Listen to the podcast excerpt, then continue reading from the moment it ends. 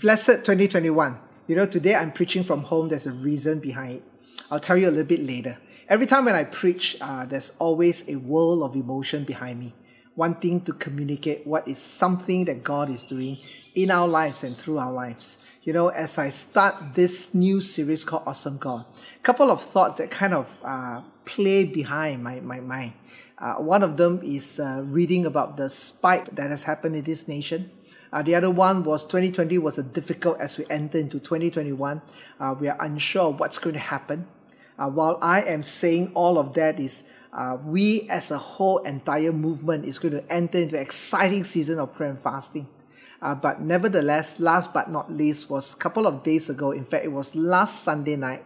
I had a dinner with one of our church friends and then uh, Monday, I spent a day uh, just meeting up with two different people. And then Tuesday, I went over to Penang or Alor Star to actually pick up my mom. And she wanted a holiday, so we brought her to Penang. And on Wednesday night or evening, I received a call uh, from the friend that we met on Sunday night, stating to us that he was diagnosed uh, positive with COVID.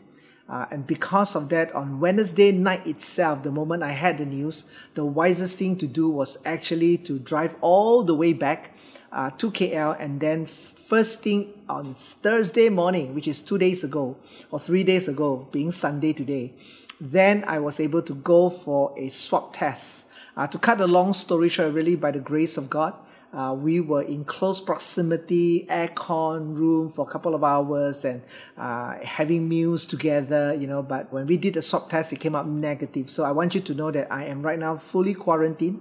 Uh, today is my sixth, and by Sunday will be my seventh day.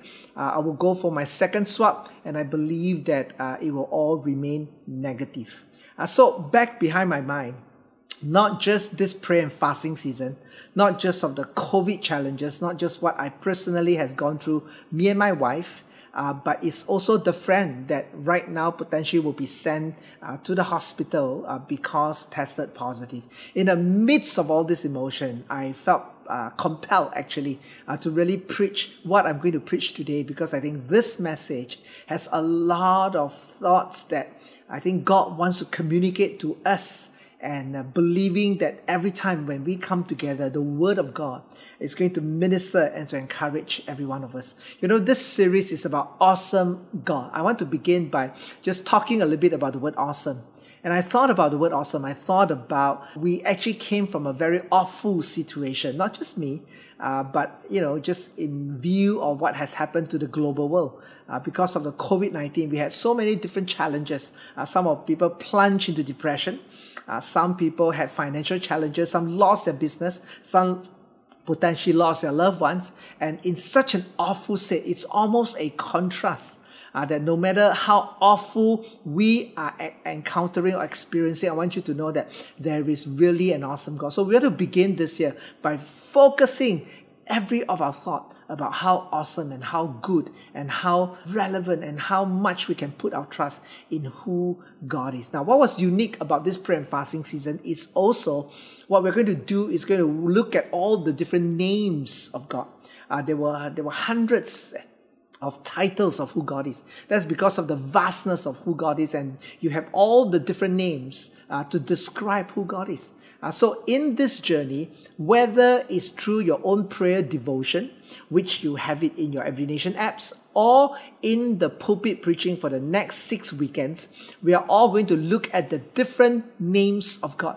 And I trust that every one of them is going to help you to draw one step closer uh, to who God is. But what was unique about the pulpit preaching about the names of God is the six different names of God that we're going to dish it out are those names that really had an encounter with God that brought up the wealth of the situation. You will, you will begin to understand that it was in a very awful situation somehow in what a person is going through. And then they had a revelation of how awesome god is. So uh, it is with that that i want to lay the basis for this entire series which is everyone different men and women of god that encounter god in their awful state and realize how awesome uh, god is. You know talking about names name has meaning.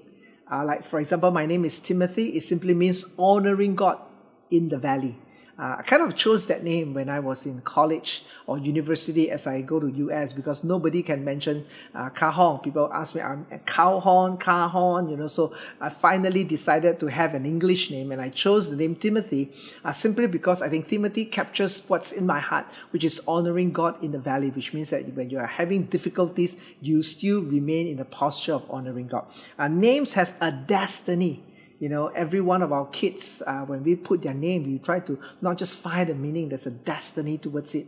Uh, when Joel was born, in fact, Joel simply means Yahweh is God. We want to declare that God is in our midst. We were asking for our first son, and God gave us a son, Joash, and he's a king. You know, we wanted him to be someone that rules and somewhat like that a bit, you know, sometimes, okay? Uh, and Jaden simply is an answer of God telling us great and mighty things, being born on 3rd uh, of March in the year 2003, you know, 333. And finally, Joanna simply means that God has graciously given. Uh, every one of the name not only has a destiny, but it also has a story behind. Uh, so you know we can sit down and tell you any one of our kids' story. How that how did we derive that name? Uh, so is the name of God. Every one of them uh, has that. Uh, not only the name has a meaning, has a story, uh, and also has its destiny. A name actually has a powerful impact. And I want you to think about it. Last year, 2020, the whole global world knows only one name and the name is COVID 19. Every household, every kids, every generation, every businessman, regardless of your rank, regardless of how wealthy you are, everyone knows that name. And name really has an impact. So when I was very young, uh, whenever my dad's name is mentioned, so all of us will be playing at home. You know, the moment say, Dad is back and all of us will immediately take out our books and started to pretend we are reading because there's that influence uh, with that name. I'm sure you have met people uh, who consistently drop names. You know, oh, I know someone this Dato or that Dato. I know this YB, whatever, because our name has a certain impact and influence, and we like to do that. So I want you to know that uh, today, as you enter 2021, what's the name that is in your heart? Is it still COVID 19? Uh, but I want to encourage you for the next six weekend. I want to propose to you the names of God. Something about the name of God, I think that bring about a certain impact and a certain influence. Uh, there are two scriptures I want to give to you as we begin. First is Proverbs chapter 18, verse 10. The Bible says that the name of the Lord is a strong tower the righteous man runs into it and is saved. And I love that little verse because it says that this name of God is a strong tower. Every time you run to it, you will be saved. And the Bible is full of men and women of God who ran towards the name of God and they find refuge. And today is one of the prime example, one of the early and in fact the first name of God that was introduced. And that was a story of Moses. We'll come to it shortly. I'll give you the second verse, Daniel chapter 11, verse 32. It says here, But the people who know their God, you want to know God, you want to know His name. He says, shall be strong and carry out good exploit. I know that everybody loved this verse, but this verse, everybody loved uh, strength and everybody loved carrying out great exploit. But it really boils down to whether do you know do you know the name of God? Do you know God? So I want to encourage you as we kind of hone in into this series. I pray that there's a desire, there's an appetite, there's something within your heart that churns within you and say, "Get, you know, I want to begin 2021 by just immersing myself into the name of God, by calling upon the name of God. And no matter what circumstances, what name has so-called defined you, whether it's sickness, whether it's business challenges, whether it's marriage conflict, whether it's, it's relational strain, whether it's unforgiveness, I want to introduce you a whole series of the names of God in this prayer and fasting season for the next few days and also for the next six weeks as we feast on the name of God. Now, today we're going to begin with the first one. The first name of God is going to be Jehovah. In fact, the name of Jehovah is a very interesting name, which we're going to look into it because that's the way God first introduced himself. The background was really found in the book of Exodus. So if you have followed the story, you know that Exodus is really a story of God's redemption over the nation of Israel and in fact to the entire global world. And that little story uh, in the book of Exodus have all the linguistic of the story of redemption, the metaphor of Passover, the metaphor of coming out from Egypt, the metaphor of parting the Red Sea, going to the promised land, eventually are all languages, are imagery throughout in the New Testament. So this story was found in the backdrop of the nation of Israel. Uh, by then was just a whole bunch slave of Israel who actually was caught up and they were trapped in this place called Egypt. So you know the story. For almost 300 years, there was slavery.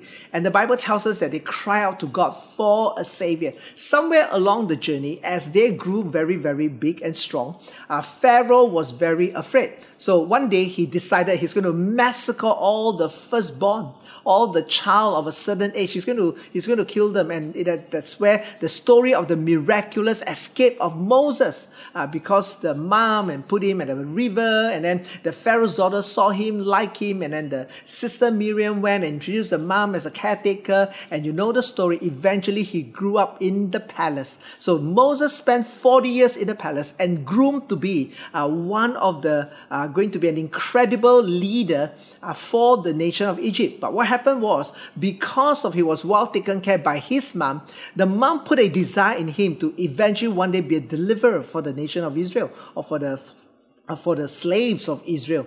Uh, so one day he saw a conflict between an Egyptian and an, Israelite. Uh, and what he did was he slayed the Egyptian and hid his body. And then later he found out that there were Jews who knew about this.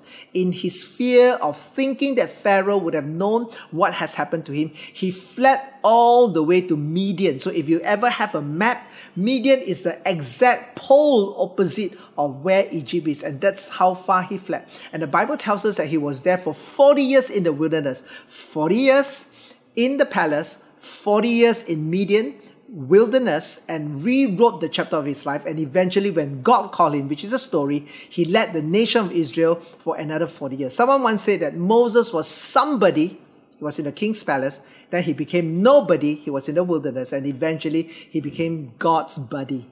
Uh, so I want you to know that that is really the story of Moses. So the Moses that I'm going to introduce to you in Exodus chapter 3 is no longer the prince of Egypt, so to speak, uh, that you used to know. He used to be eloquent, mighty in speech. That's what the Bible talk about him. But now, when you look at him, he's timid, he's frustrated, he's angry, he's confused. He doesn't know what's going to happen because he was stuck in the wilderness for 40 years. Then, in fact, if you read carefully, Exodus chapter 2, capture the story of him a little bit when, especially when he had his first son.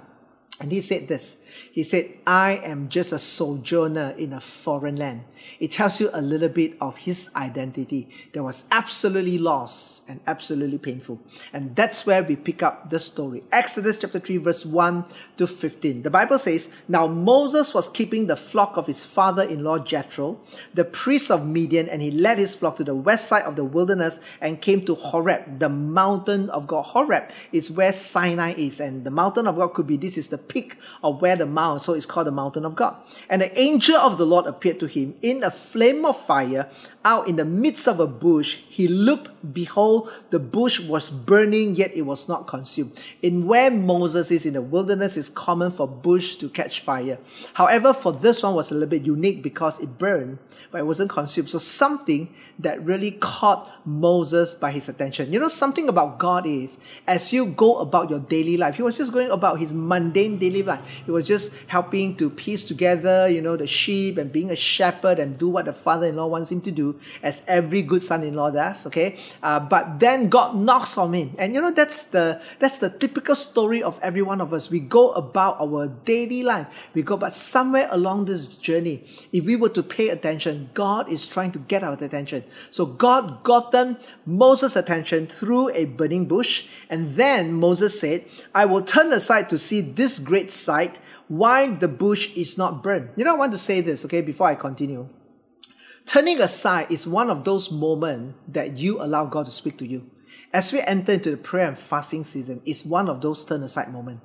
Uh, for God to catch our attention, sometimes we need to give that attention. So Moses turned aside, gave that attention. When the Lord saw that he turned aside to see, God called him out of the bush. God said, Moses, Moses. And he said, Here I am.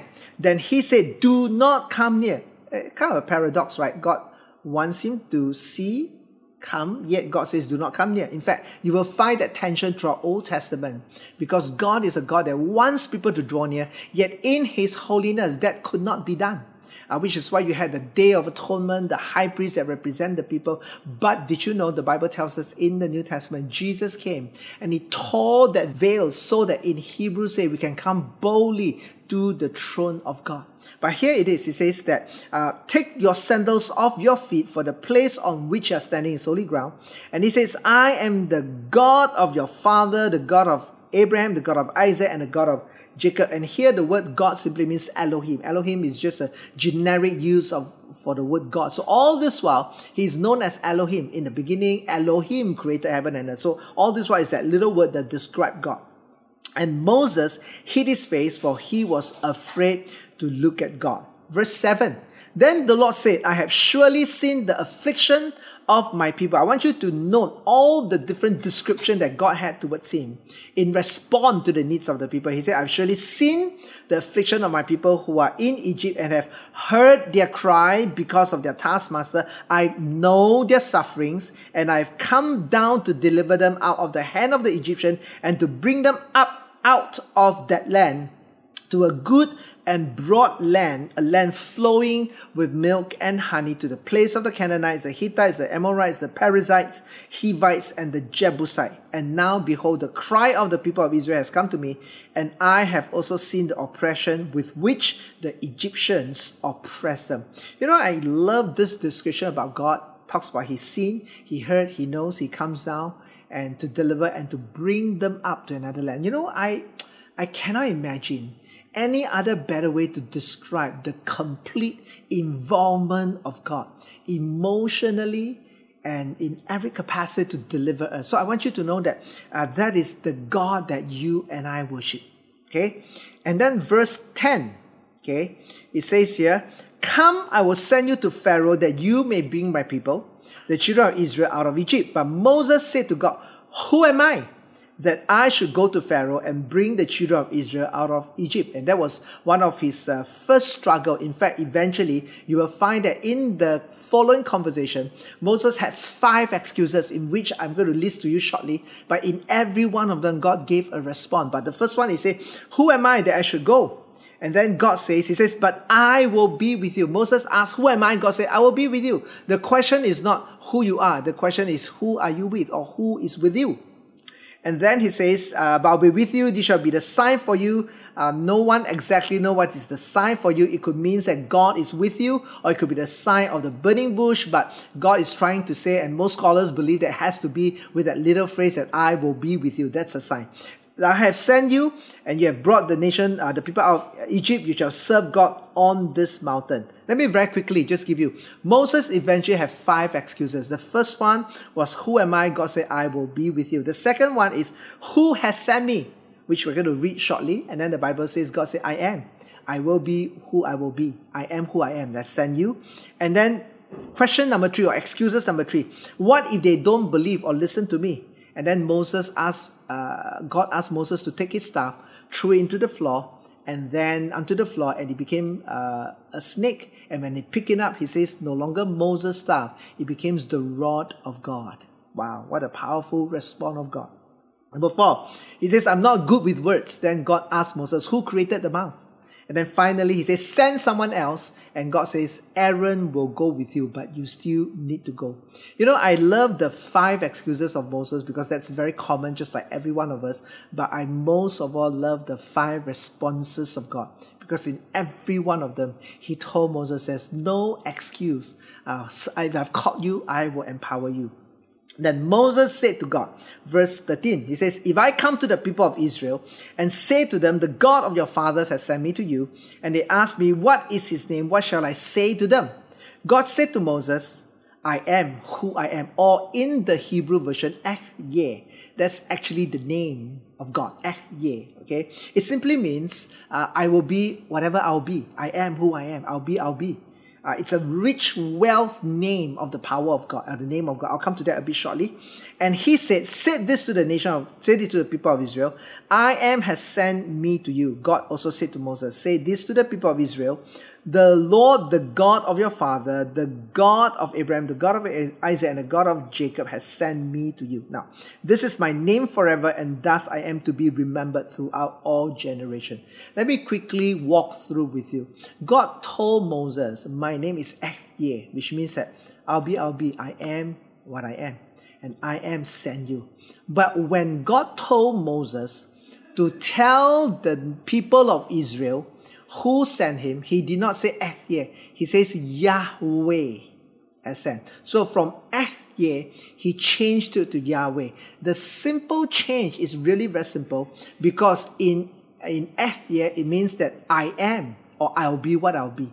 But in Yahweh, it means that he will be what he will be. Uh, because Moses cannot say, I am send me, because it's almost like I, you know, doesn't, but he will be is the one that sent me. So there's a little change to make it more meaningful and understandable in the Hebrew language, which is why you created the name eventually called Yahweh. And for a lot of English transla- translation, we change it to the Lord. We change it to Lord, L-O-R-D. Capital L-O-R-D. That has what it has actually become. Okay, um, there's a whole historical journey how the word Yahweh actually eventually become L O R D. All right, uh, I have no time, but maybe in dialogue uh, we can sort of talk a little bit about that. Okay, now uh, I will be, I'll be, or Ehyeh or Yahweh. Uh, simply means uh, I am who I am. It simply means that God is the one that has self-existed throughout. No one created him. He's the standard for everything. He created everything. He defines everything. He defines what is grace. He defines what is mercy. He defines what is love. And if you look at your note, it says here, uh, I will be all that I needed to be. I will create what I create. I define everything. And I am consistent one.